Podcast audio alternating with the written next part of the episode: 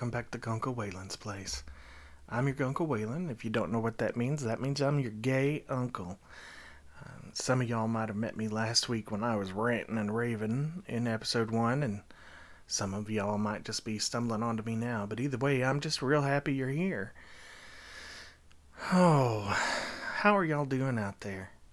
We got through Thanksgiving over here. Guess we're doing all right. It was it was pretty good for the most part. Um, my husband Bill, he and I've been together for 17 years now and been married for six. We drove up to Oklahoma to visit his family. Um, anyway, we weren't there even 20 minutes before I'd managed to piss off his aunt. Now, I'm sure y'all realize after my rant in episode one that I'm pretty progressive gay. I'm also a loud gay loud runs in my family. I was an adult before I realized that not everyone's family was loud, and honestly, it was a bit of a shock, but that's topic for another day. Anyway, I got onto the subject of Texas's asshole in charge, Greg Abbott, and honestly, I can't stand him. And my mother in law and I got to taking jabs at the man. We're both pissed he got reelected. I swear, between him and Cancun Cruz, this state's Republicans think that incompetence is a sign of natural leadership ability. Anyway, as a former of my manager of mine used to say, I don't blame you, I blame the school system. If y'all want to see real incompetence in action, check out the Texas School Board sometime. Anyway, we weren't even involving Bill's aunt in our conversation. I didn't address her, I didn't speak to her, but all of a sudden she's acting huffy and leaves the room.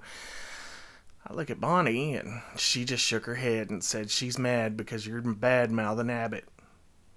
Really? First of all, this woman doesn't even live in Texas. And while I realize that that doesn't mean that she can't have opinions on the state of things here, the first thing in the first place, the fact that she's offended that I think my governor is a tyrant with a short man complex who hates my guts solely because I'm gay blows my mind. I should also mention that also that this happened after she was fawning all over my husband, talking about how much she loved him and how much he meant to her. But you know the way these people are. Now, I love you to your face, but I'm going to vote against your interests behind your back. That's okay, though, I guess. They're voting against their own interests, too. I will never understand women who vote conservative in this country. I'm not trying to tell y'all y'all are wrong. I'm just trying to say maybe you should examine the platform a little more closely before you go building your house there. Anyway, that brings me to this week's topic, which is Guncle Waylon's tips for surviving a holiday with your conservative family. It's a real sensitive subject around here. I've had a lot of bad holidays. I have had holidays that were downright insulting to me and to my husband. I will never forget one Christmas.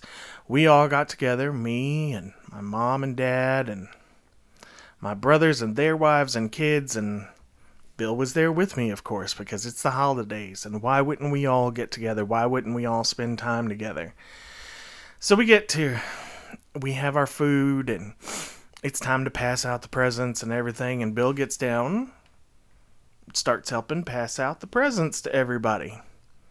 Well, it's not until he's done that I realize that nobody in that house had bought my husband a, a, a Christmas present they just completely ignored his presence. And it wasn't like this was the first year that he and I were together. We'd been together for several years at this point. My mother and my ex sister in law were hiding around the corner. They knew what they'd done. They knew how insulting it was, and they knew what they were saying without saying it. My husband left that day with me, and I told him he never had to go to another holiday again with my family if he didn't want to. Things have gotten better since then.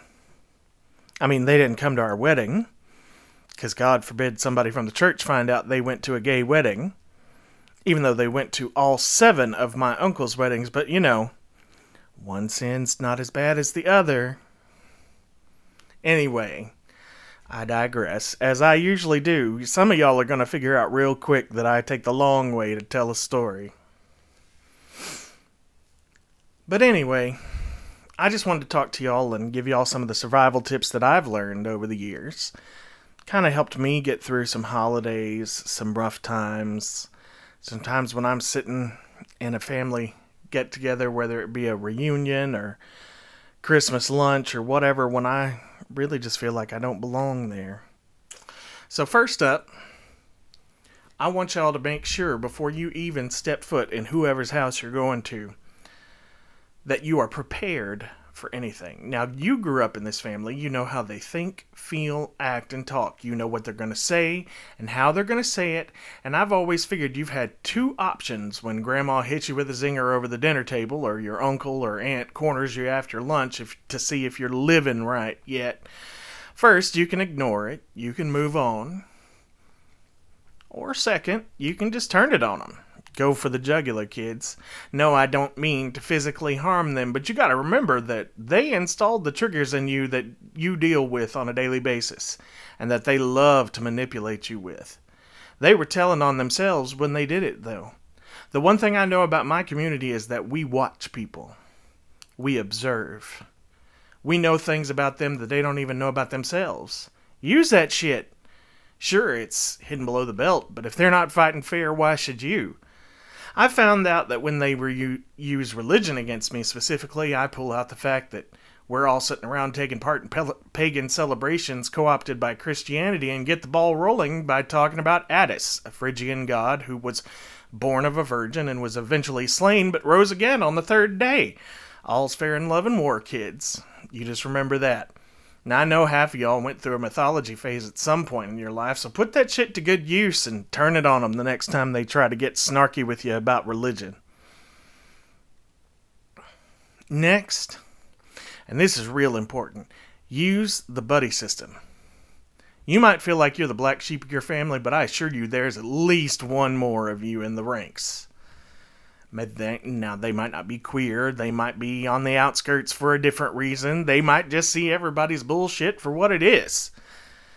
But they are and can be your best ally in a situation like this. I have a cousin. His name is Cody. I love that man.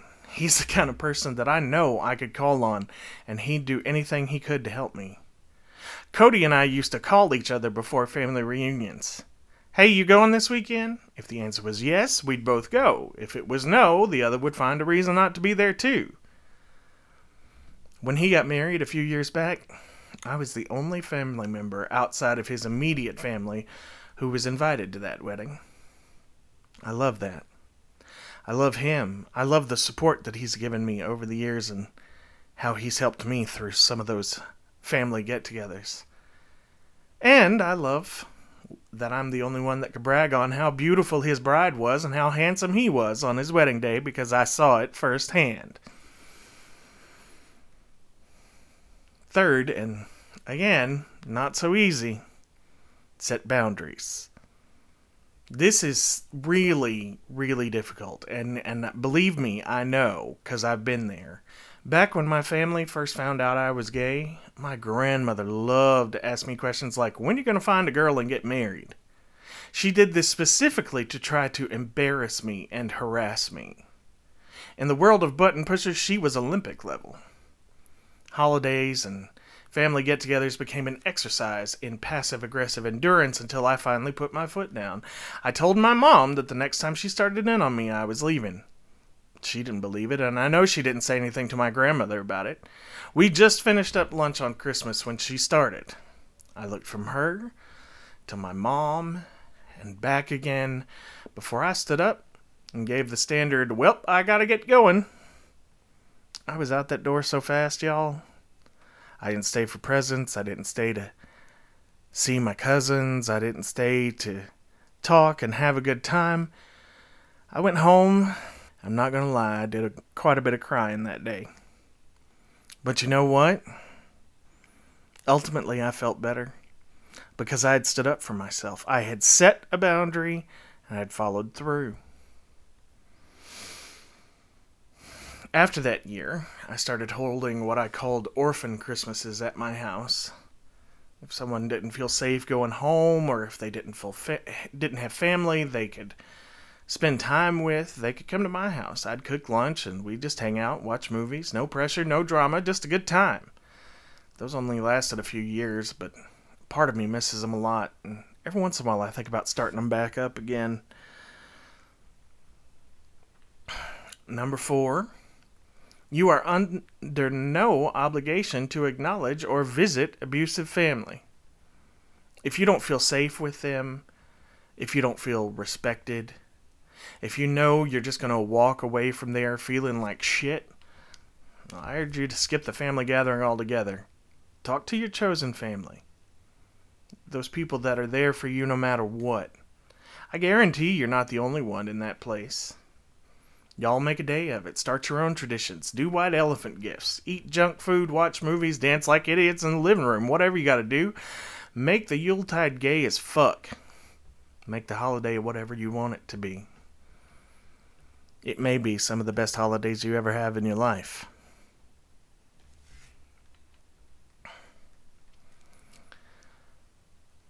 Number five, know who you are and what you can do. If you're wait, ready to wade into combative waters with families this holiday season, you have my blessing. If you don't, or if you don't feel safe doing it, but you can't get out of seeing them, then by all means, don't get confrontational if you can help it. But, and I cannot stress this enough, you are not, in any shape, form, or fashion, required to love your family. Hell, you're not even required to like them. I will never forget sitting with my therapist one time back in my 20s when I was coming out and trying to deal with who I was and what my family thought about who I was and the things that they'd said to me.